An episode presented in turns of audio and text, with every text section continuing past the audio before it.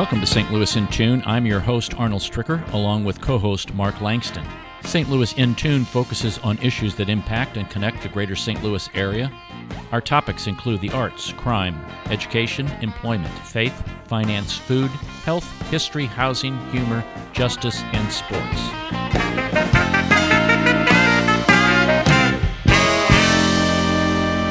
Welcome to St. Louis in Tune. I'm your host, Arnold Stricker. The 19th Amendment is celebrating its 100th anniversary this year. It was previously passed by Congress, by the House and the Senate in 1919 in May and June, respectively, and was sent out to the states for ratification. The ratification process required 36 states, and that process was completed by the approval by the state of Tennessee on August the 18th of 1920. A hundred years ago, we're going to be celebrating that particular achievement.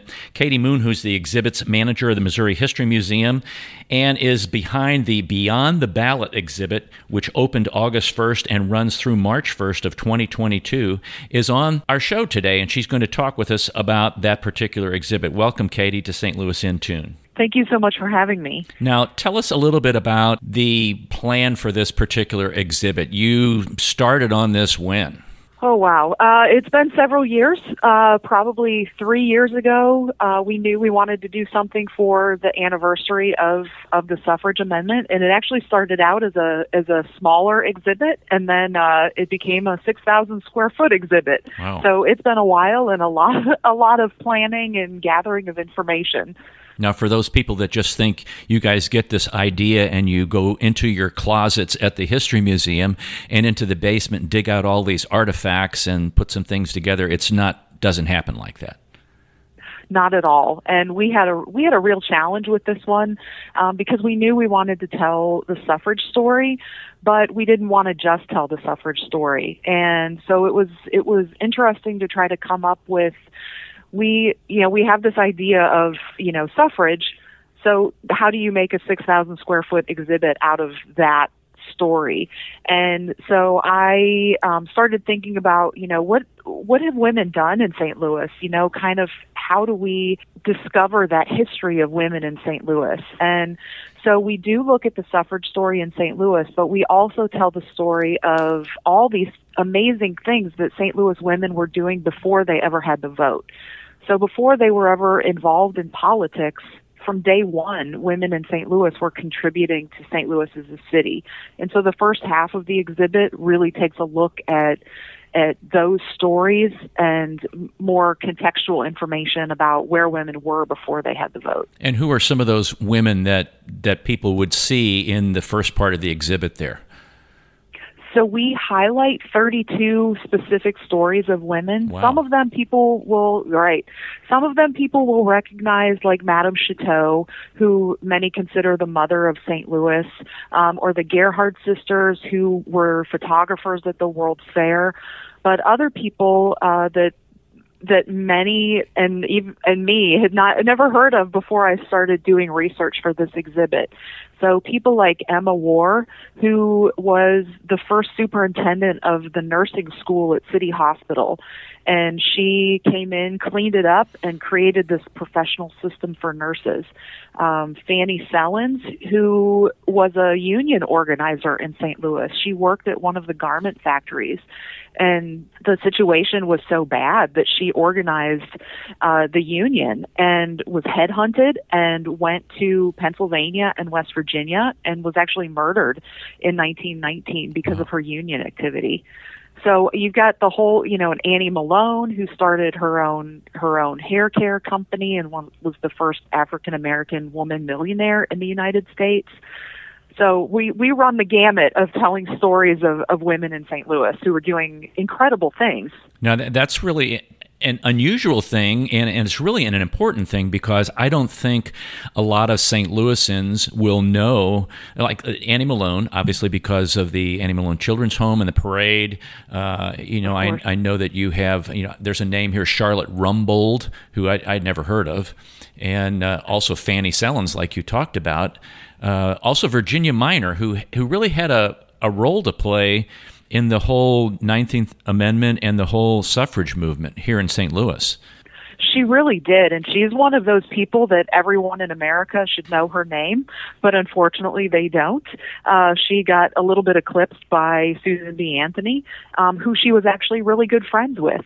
Um, so Virginia was born in Virginia.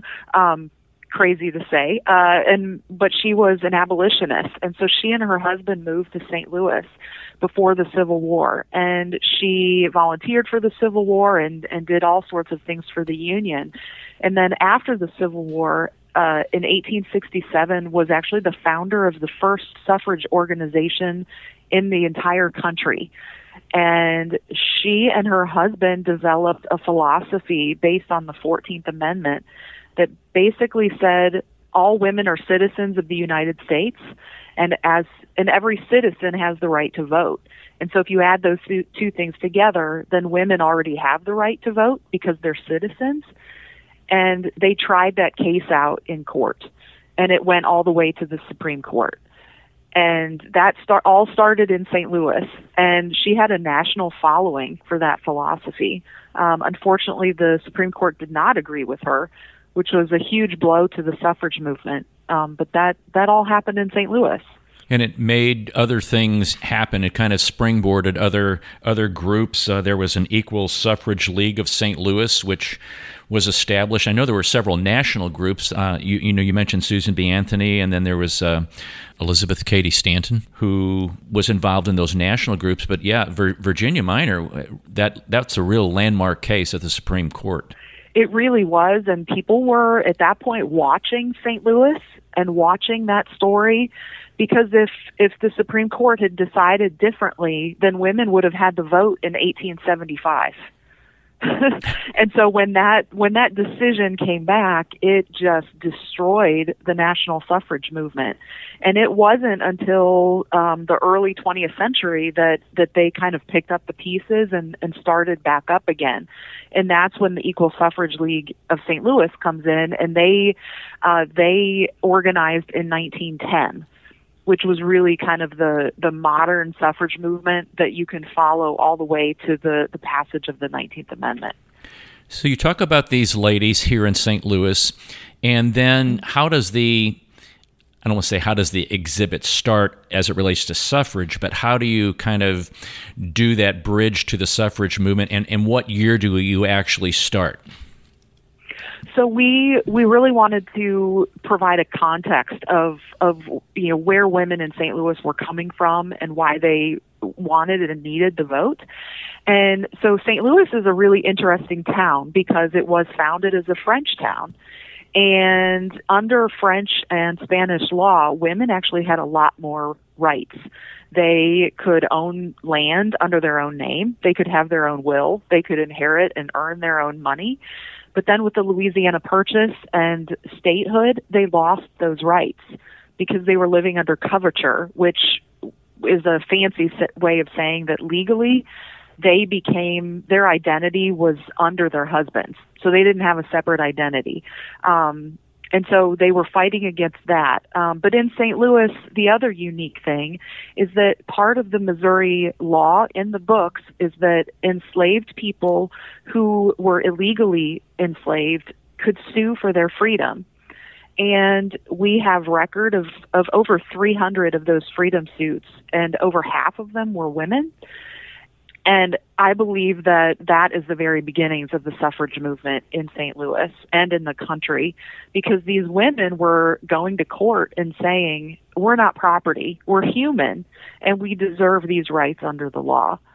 And so those started in 1805 in St. Louis. Wow. And so I believe we can trace that that to the beginnings of the suffrage movement and the civil rights movement in this country.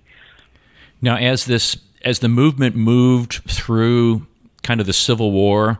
Uh, it, mm-hmm. it, things happened. You know, we had the 13th, we had the 14th and 15th Amendment, and there was a little disagreement with the 15th Amendment as it relates to uh, the suffrage movement and many of those organizers. Can you talk a little bit about that? Sure. So this was this was something I had to really wrap my head around um, because there's there are so many organizations and acronyms and you know different things and and really trying to figure out what happened at that point. And so you had a group of of suffragists, and this amendment was introduced that gave that gave formerly enslaved persons the right to vote, but only men and um, so it was it it took away the hurdle of um, if you had been a slave that didn't that didn't um, eliminate you from being able to vote, and so you had one group of suffragists saying we're going to support this amendment because these formerly enslaved African African American men it's their time and they deserve the vote but then you had another group of suffragists saying we can't support this amendment because it doesn't include women. It doesn't give women the right to vote. They really wanted it to be all inclusive. And so that split the suffrage movement in the 18, 18 late 1860s. Um, and they stayed separated for 20, 30 years and it really created um, some racial biases. And some of the suffragists really said some troubling things about race because they were frustrated. Some of them were, you know, were bigots or were racist. Um, some of them were really frustrated and were just trying to get their vote for themselves. Um, and so it's a really it's a it's a tricky and complex story. Now, what what do you think was the springboard that really got things moving, or was it just a, a combination of things, or was the timing? I know World War One and President Wilson's uh, nomination and the Democratic Convention here in St. Louis ha- had a little play to some of this. Right. So you know, it's impossible to just say, you know, on this specific date, people said suffrage is okay and we'll, you know, we'll push it through. It really was strategy of these women. Um, nothing happened by accident. They really took advantage of what was happening in the entire country and in St. Louis at that time. So we were becoming more and more industrial, more and more women were working and having a voice in the community. And uh, so the suffragists really took advantage of that. Even even the popularity popularity of automobiles, they started having these car parades that they never would have had before, you know, to get the word out. And they had kind of learned their lesson through the Civil War of using those horrible you know horrible circumstances of war to really push their agenda forward. And they did that uh, very well with world war one. Uh, but before world war one you had the golden lane parade.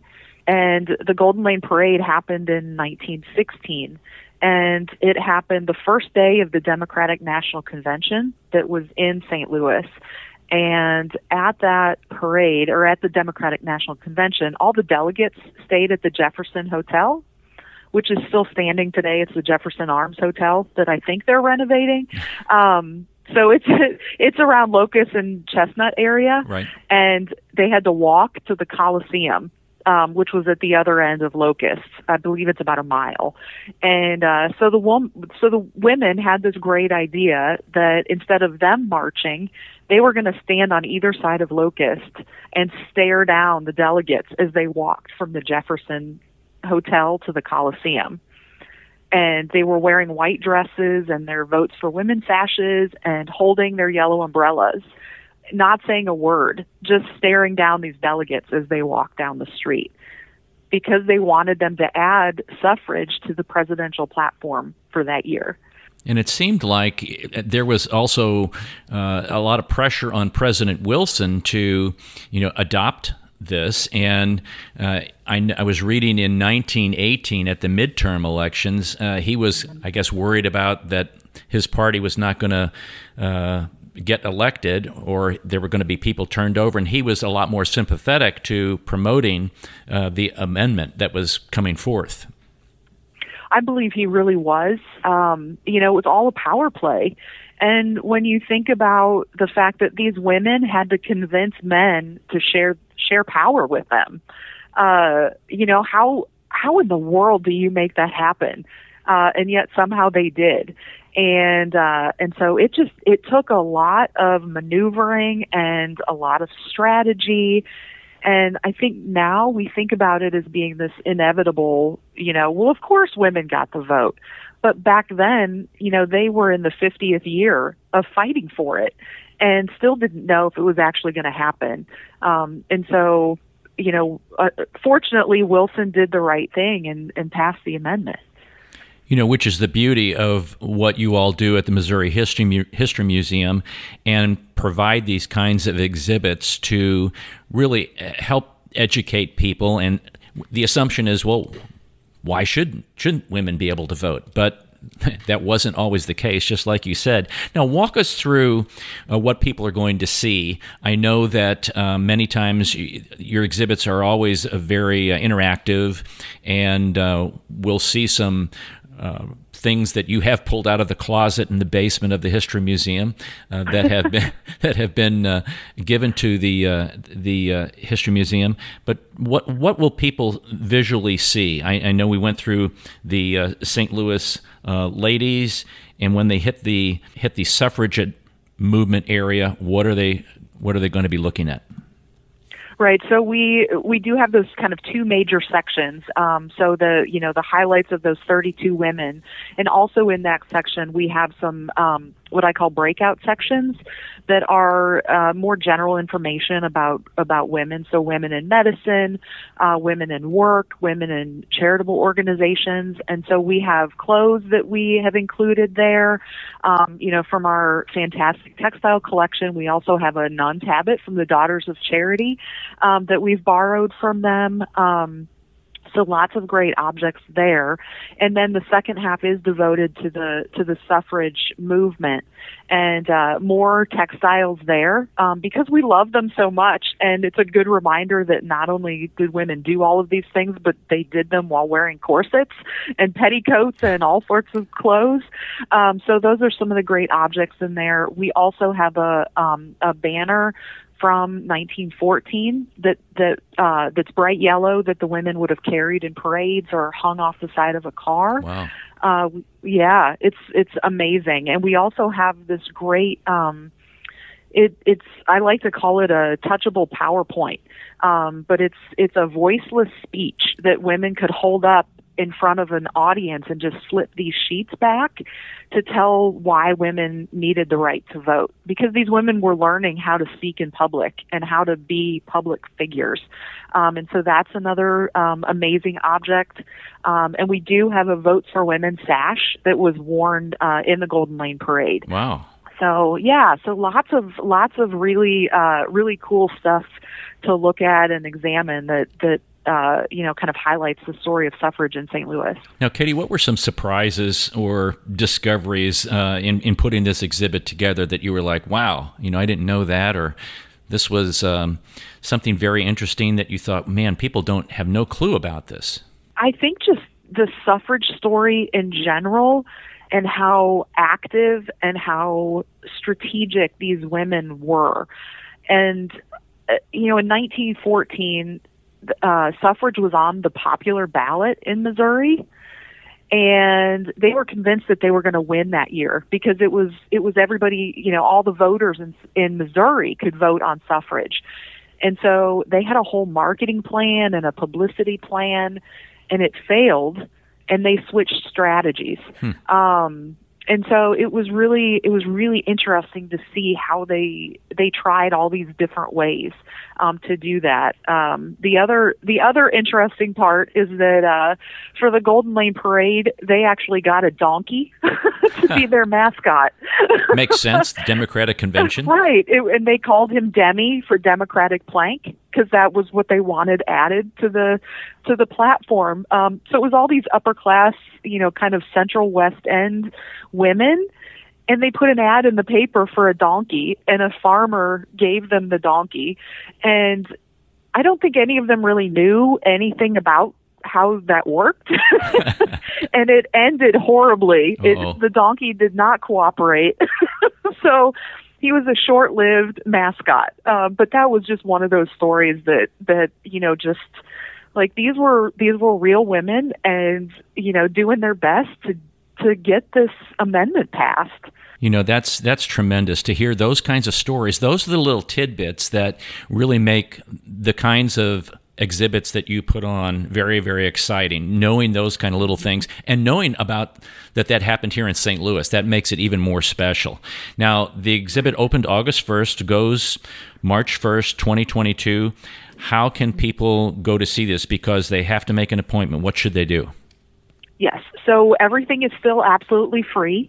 I like to remind people of that. So, um, and we are just having people register online at mohistory.org to get into the museum building. And there's a tent at our south entrance.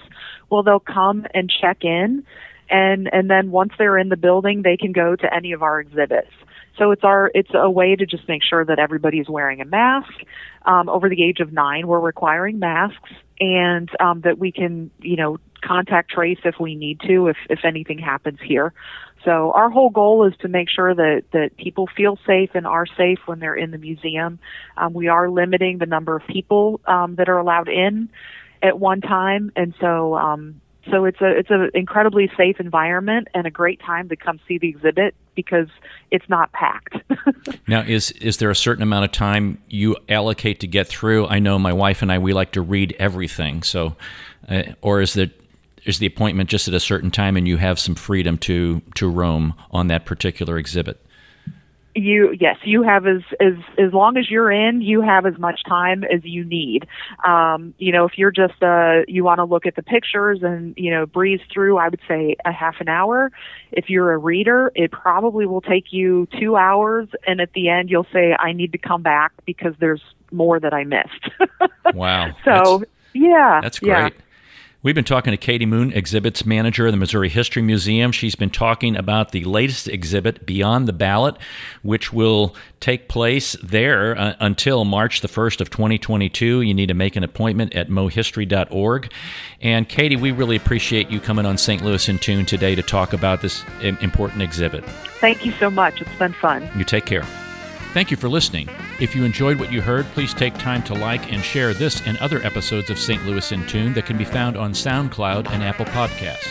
St. Louis in Tune is produced in cooperation with KWRH 929 FM and Motif Media Group.